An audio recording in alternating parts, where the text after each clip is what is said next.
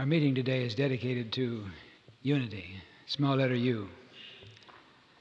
In the recognition that there is a tremendous diversity of background among all of us here today, many who have their roots in various branches and divisions in Christianity, denominations in Catholicism. Many have their roots in Judaism and its many branches.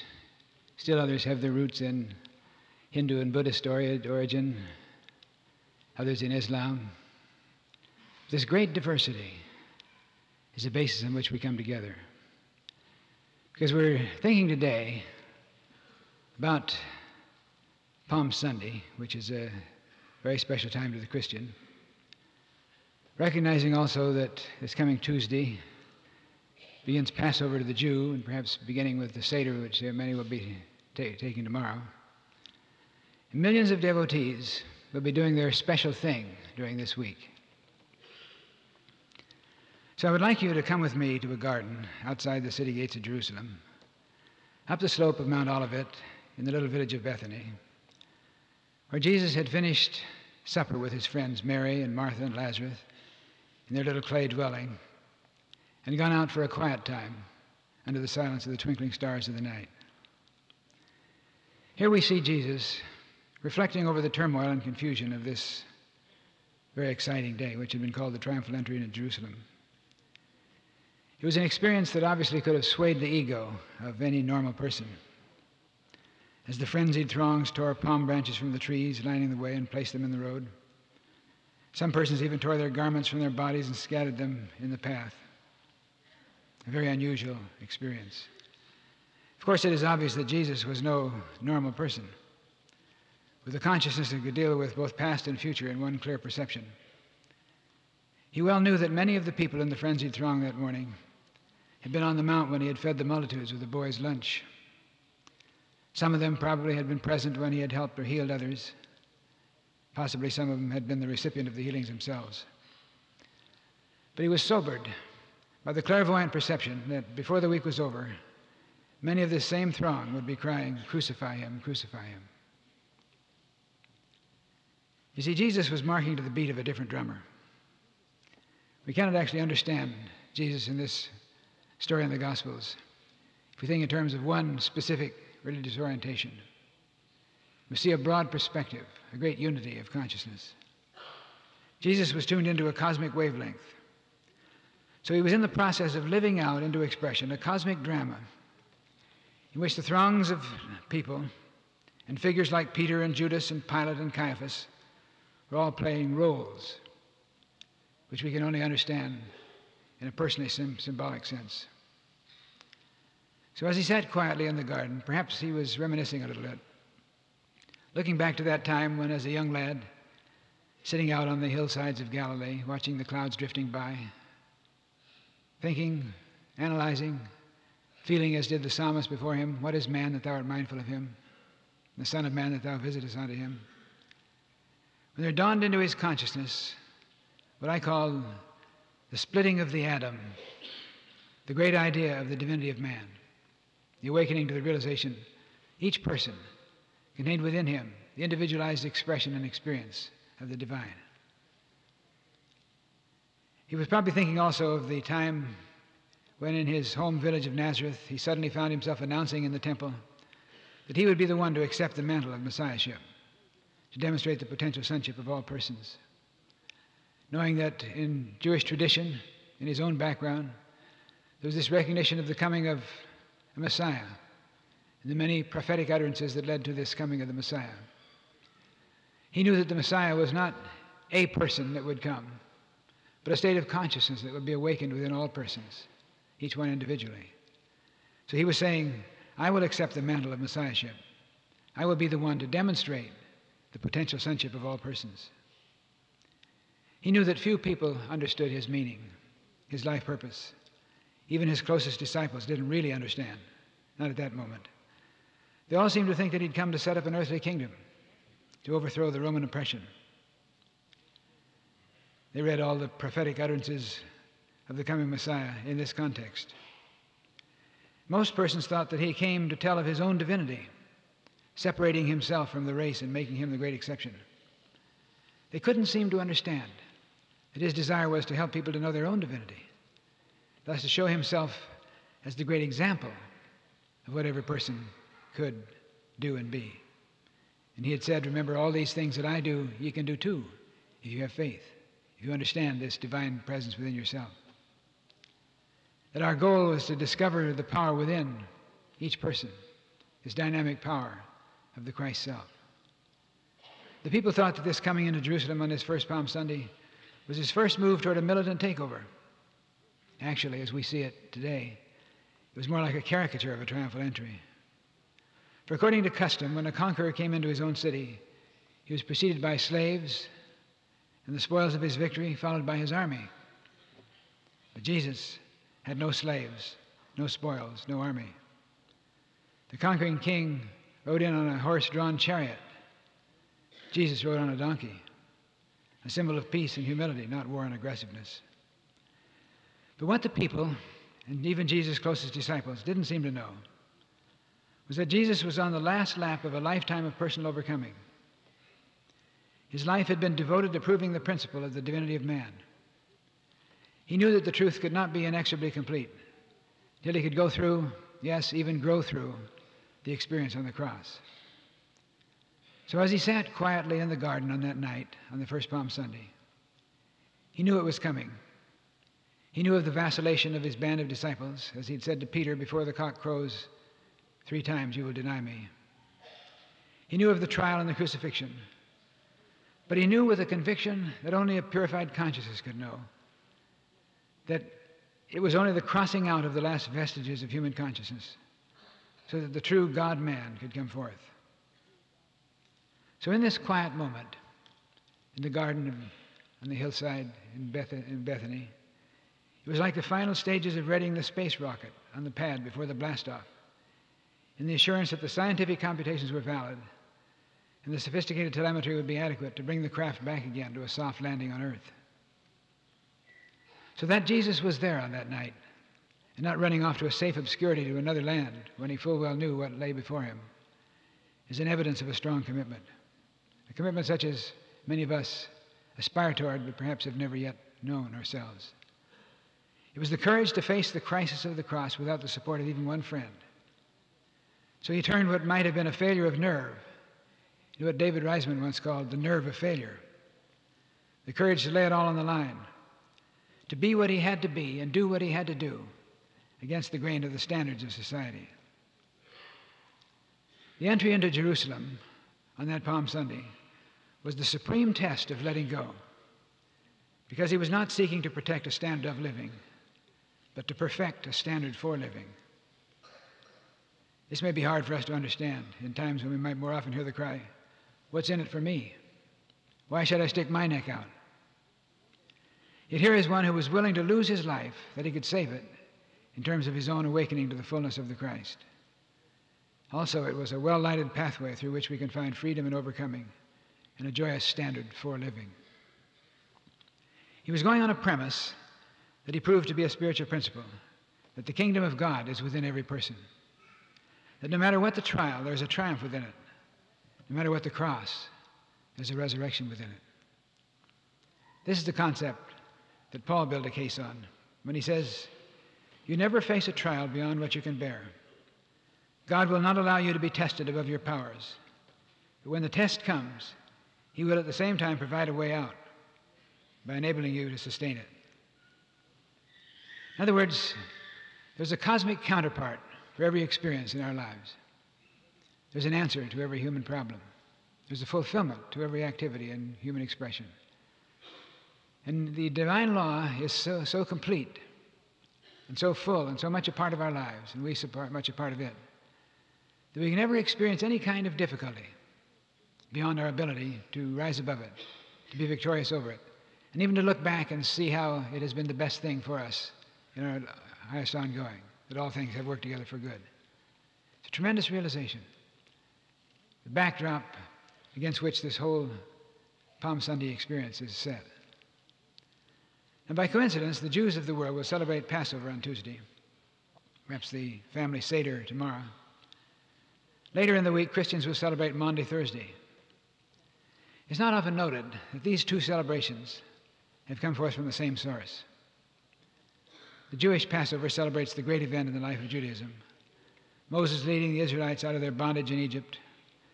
When Pharaoh refused to free the slaves, Jews from slavery, the angel of death is said to have come and taken the firstborn of every family. But Moses had been guided to have the Jews kill a lamb, and with its blood to mark the doorposts of their homes. So the angel of death is said to have passed over them and spared their young. It is possible that the word Passover had its roots in this event, but it is also related to the paschal lamb that was slaughtered. There's some feeling that was a part of a festival of spring or Massath that goes back much farther in antiquity, long before Abraham came out of Ur of the Chaldees to form the new band of Israelites. The ritual of eating unleavened bread also has a mixed origin. Sentimental tradition says that the Israelites left Egypt so suddenly that they had no time to leaven their dough, carrying it with them. Thus, it was the bread of haste. But however it came to be, the unleavened bread has become an important ritual associated with Passover. Now, along with Passover, and a specific application of it, came the Seder, the home observance of this lovely ritual, which, as we say, many will experience tomorrow. There was and is a festive atmosphere eating the Passover meal, where the master of the household breaks the bread and blesses it and the wine with the formula which the Talmud preserves for us Blessed be thou, O Lord our God, who givest us the fruit of the vine. And before we look at the Christian communion, or the Mass, or the Eucharist, or the Lord's Supper, let us recall that Jesus and his disciples were all Jews, reared in the synagogue, trained in the rituals of Judaism. Christians tend to forget this. Some Christians have never ever been told that this is true. Christian ministers tend to forget it conveniently. But we can't really understand the roots of Christianity or the Christian teaching unless we see this relatedness. Several years ago, when my book Discover the Power Within You first came out, I had a call from a rabbi in Brooklyn. He was a very distinguished rabbi, very well known. He said he'd just read a copy of my book Discover the Power. He said he was excited and thrilled by it. He said, Can, Would you say that this is the Christian meaning of the relationship of, you know, of Christianity to Judaism? I said, quite frankly, I can't say that this is the typical Christian view, but it's my view. He said, Well, if this were the view of Christianity, there'd be no reason for a distinction between Christianity and Judaism. We need to remember that Jesus made it quite clear. He did not come to set up a new religion. Again, this is conveniently overlooked. He said, I came not to destroy the law, but to fulfill it. And the law that he's talking about was the Torah, the ancient Jewish scripture. He had no idea of breaking it apart, negating it, relegating it to the ash heap. This was the ancient Jewish scripture. Jesus simply had the idea of giving relevance to the traditions of his religion, putting it all in the present tense. One of the features of Christianity, which sometimes is greatly understood, it needs to have a great deal of light. How the tendency of looking back always to Abraham and Isaac and Joseph and Moses the Jews did this, the Christians do this. Jesus said, You've heard it said of old, but I say unto you, now is the time. Now is the relevant place in life. All the religious experiences of the past, the dynamic inspiration guidance of Moses, the spiritual oneness with Abraham and Isaac and Jacob, and all the prophets, all this is dealing with the immanency, the oneness in time, the nowness of the spiritual process. Judaism had become lost and related to the past. The Christians, in the development of Christianity, fell into the same trap. Looking back to the time when Jesus walked the earth, or they usually say when God walked the earth. So it's always back there was the time. So it's always looking backward, trying somehow to get back into that consciousness. Jesus said, now is the time. So the great important essence of Jesus' teaching was putting it all in the present tense. If we really follow what he had in mind, we have to put it in the present tense today. This is all that we try to do in unity. We don't negate the teachings of Christianity or the teachings of Judaism.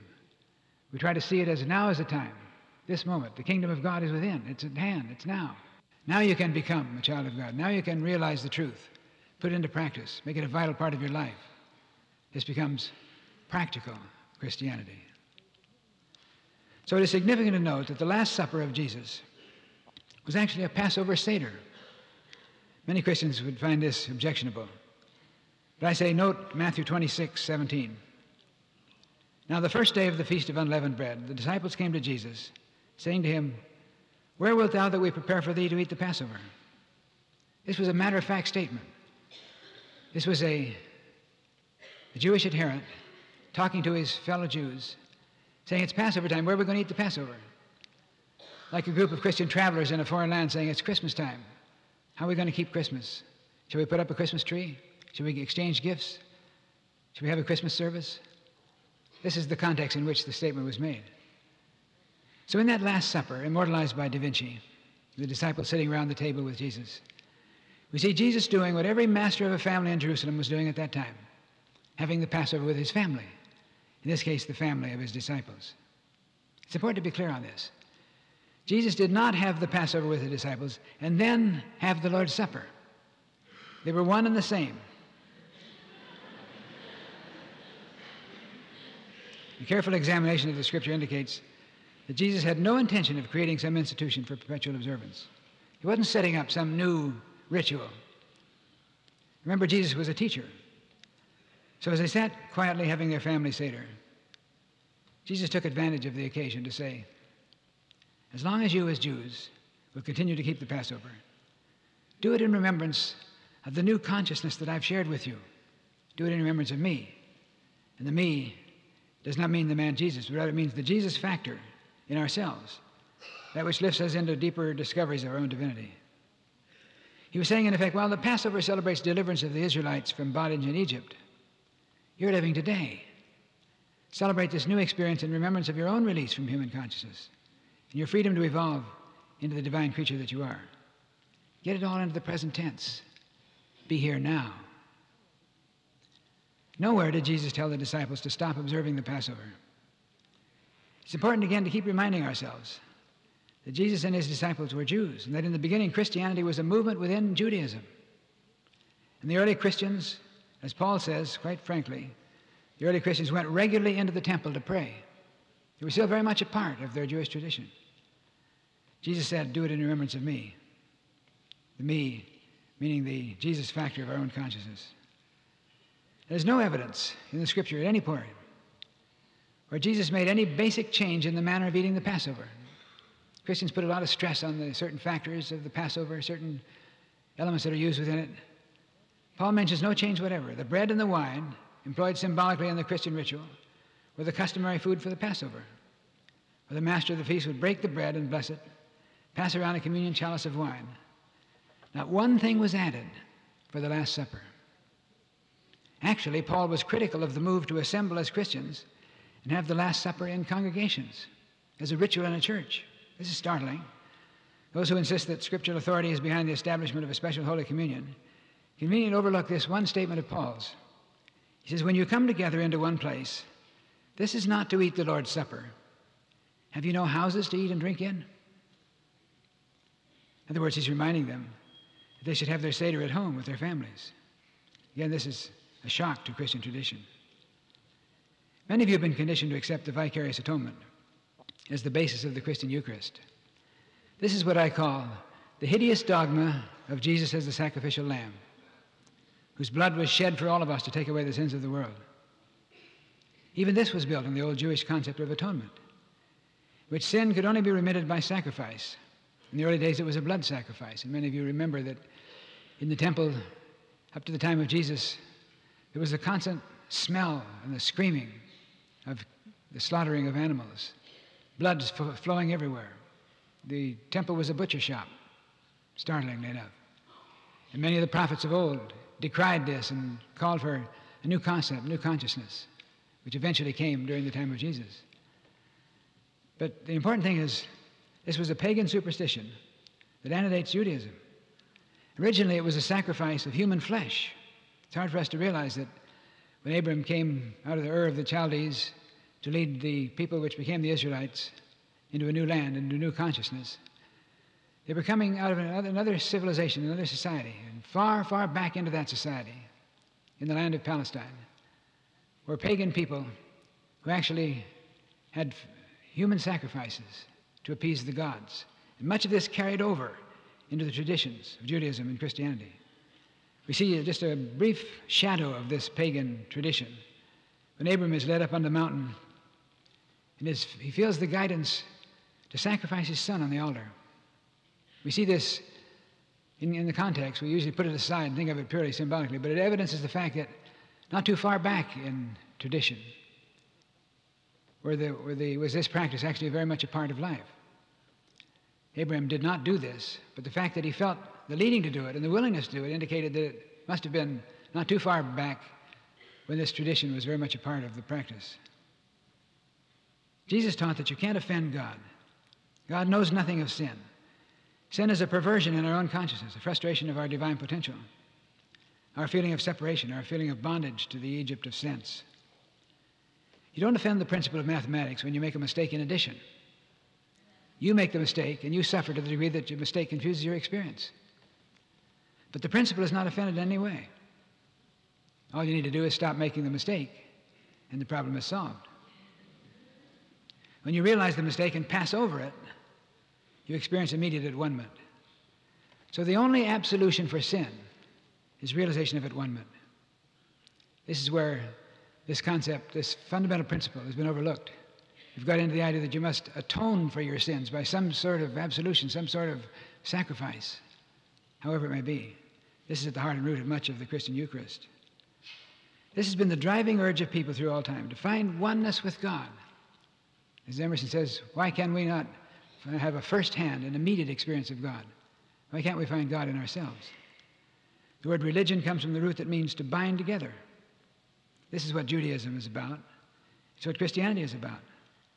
How easily we forget and become trapped in ritual for its own sake, and so very much self justifying theology. Note how the Passover Seder with Jesus, later called the Lord's Supper, has become ritualized. Christians are conditioned to the what I call the communion syndrome, which calls for taking communion, which means engage, engaging in an exercise that puts emphasis on the celebration of the ritual rather than the celebration of the divinity within the person. The word communion is an interesting word. It has been almost the sole property of the church, relating as it does to the sacrament of Holy Communion. Unfortunately, sacramental communion has often been a formality that enables the individual to go through the motions without really getting involved. It is told of Voltaire that he was sitting in a sidewalk cafe in Paris with a friend when a religious procession came along carrying a crucifix. Voltaire, who was generally regarded as a complete atheist, lifted his hat in respect. The friend asked in surprise, What? Are you reconciled with God? With fine irony, Voltaire replied, We salute, but we do not speak.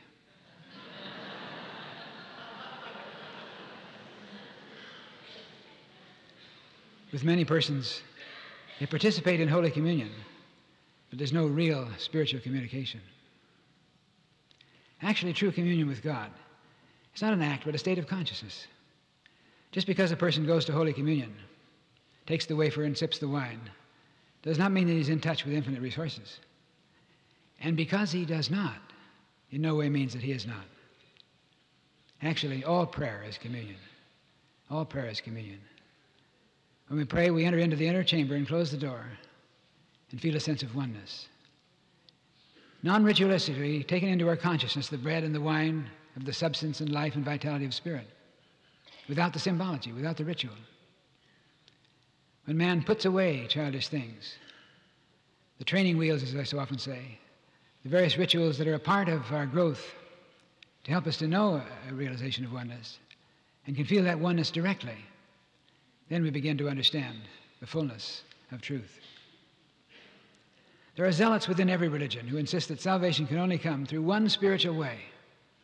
Perhaps the Jewish traditionalist has one concept of how you can only find your oneness with God, the ultimate of truth of fulfillment in eternal life. The Christian fundamentalist has another one. Various other Christian traditions have different concepts. Various other religions of the world have different ways in which you find oneness with the divine. For instance, the spiritual fundamentalist, which we hear so much of these days, insists that unless you confess the Lord Jesus as your personal Savior, you cannot reach heaven or have a spiritual sense of fulfillment. I personally believe that anyone can begin where he is and climb the ladder to the skies through the rungs provided by his own religious tradition, whatever it may be. I simply feel that there is a need for self realization. The person must know himself, not just know God in an intellectual sense, but know himself, know his true oneness, his inner roots. But I feel that there's an insight through this consciousness into transcendent truth that can help the Jew find his own inner Messiah, help the Christian find his own Christ indwelling. The goal of all of us is oneness, a sense of communion, commonality, which gives rise to community. Fundamental in Jesus' teaching was love God and love your neighbor. He called this the first and great commandment love God and love your neighbor. This is the vertical and the horizontal, which is so important in consciousness. The vertical plane being the oneness with the divine process, the infinite flow which is ever within us.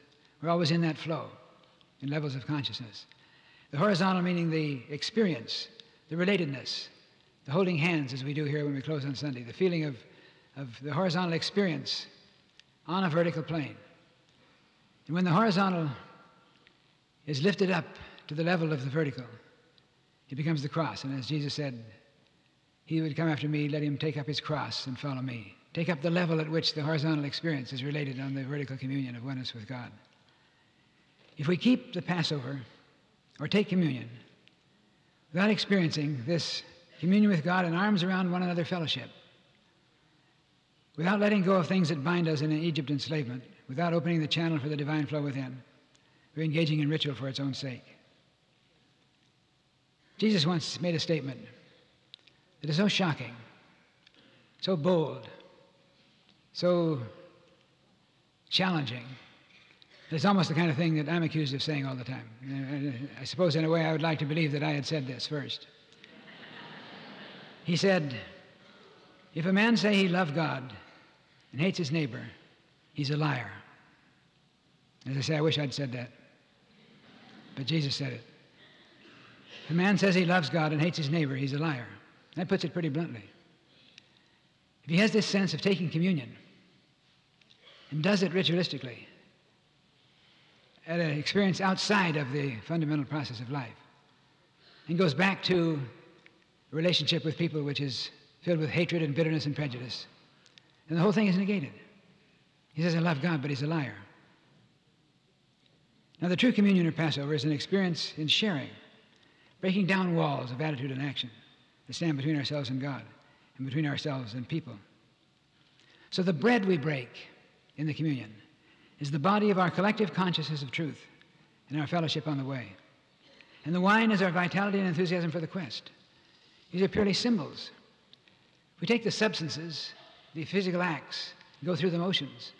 It means nothing to us unless we get that sense of breaking down the separ- separation points, the resistances, the blocks in our consciousness, in ourselves with God, in our relatedness with people. I'm going to ask you to join with me for a moment of silence. To get still. You can do this at any level that you want. You can use your imagination. You can think of yourself in church, high church, low church, whatever, having a sense of communion, an experience of communion. You can think of taking the wafer and the wine or think of it symbolically.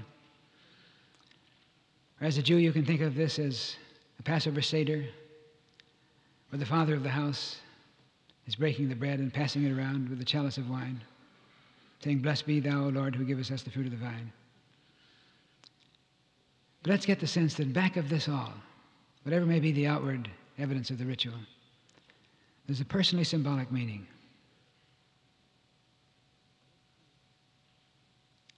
So let's feel the bread, the substance of God, the fellowship in the body of our collective consciousness, fellowship on the way.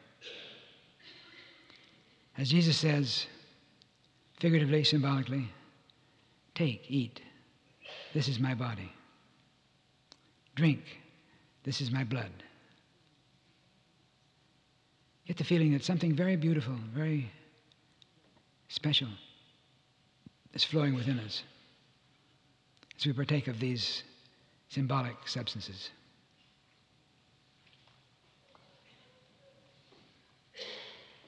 and let the Father of the house, the Father within us, express the traditional words Blessed be thou, O Lord, who givest us the fruit of the vine. I get the sense of reaching out. Perhaps, if you will, reach out now and take hold of the person next to you.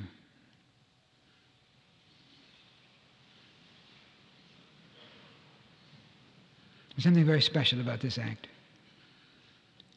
because it is the horizontal without which the spiritual experience is not quite fulfilled. You get the sense of the divine flow within you, the vertical sense of our oneness with God. Love God with all thy heart, soul, mind, and strength, and love thy neighbor as thyself. The horizontal outreach. In this consciousness, the Christ, the Messiah, the divine flow is present right here and now. Something very special, something very powerful. We're all a part with it.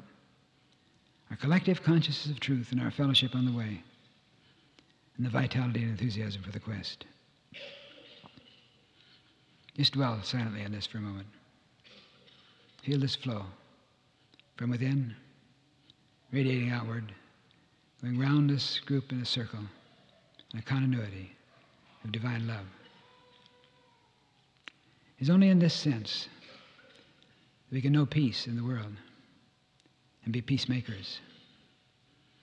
And we carry this consciousness forth from here, out into our relationships with the organizations, with the nations, and the United Nations, the relatedness and the interrelatedness with people, organizations, movements, societies, political ideologies,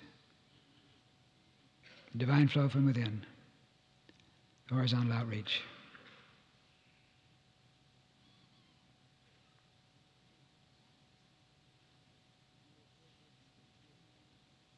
And while we still hold hands and feel this sense of oneness, returning in our imaging to that Garden of Bethany on that first Palm Sunday, sit with Jesus for a while.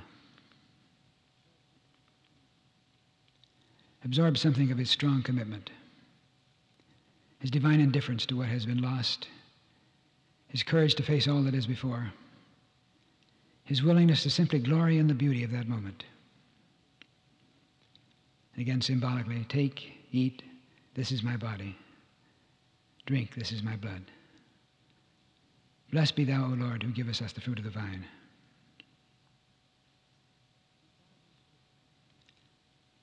Then follow him through the Holy Week to come, through the Passover feast with his disciples, his agonizing moment in Gethsemane when there's a brief vestige of regret, followed by a strong commitment of not my will but thine. And go with him courageously up the hill of Golgotha, where they nailed the human self and all its limitations on the cross of denial. That with him you can rise triumphant from the tomb of despair to a life of victory. And perhaps you can know what Ella Wheeler Wilcox must have known when she wrote He whose heart is full of tenderness and truth, who loves mankind more than he loves himself, and cannot find room in his heart for hate may be another Christ. We all may be the saviors of the world if we believe in the divinity which dwells in us and worship it, and nail our grosser selves, our tempers, greeds, and our unworthy aims upon the cross. Who giveth love to all, pays kindness for unkindness, smiles for frowns, and lends new courage to each fainting heart, and strengthens hope and scatters joy abroad. He too is a Redeemer, Son of God.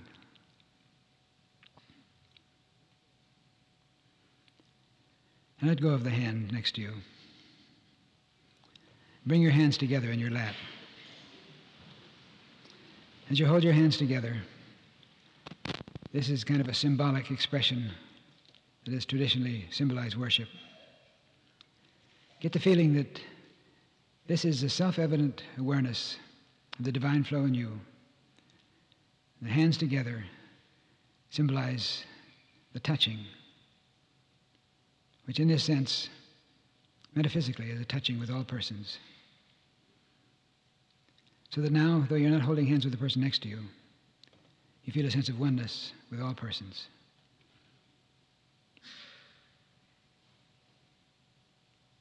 May we carry with us today, do this Holy Week, and in the weeks to come, something very special, a powerful awareness of truth that comes through a communion, a communion with God, a communion with people, all people, everywhere. And may the commitment be very strong within us to rise above simply settling for ritual, for going through the motions, to an experience of wholeness.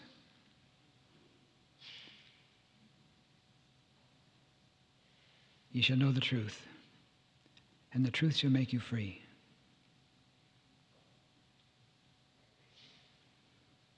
And so be it. Amen.